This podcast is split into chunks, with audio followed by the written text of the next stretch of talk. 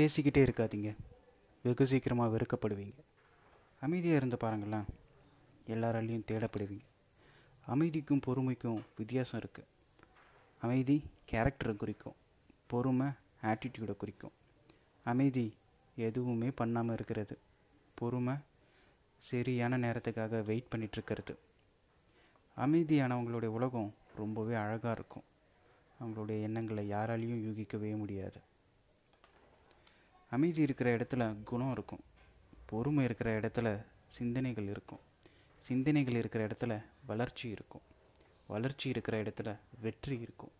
வெற்றி இருக்கிற இடத்துல தன்னம்பிக்கை இருக்கும். தன்னம்பிக்கையானவங்களால் மட்டும்தான் மற்றவங்களுக்கு எடுத்துக்காட்டாக இருக்க முடியும். நன்றி.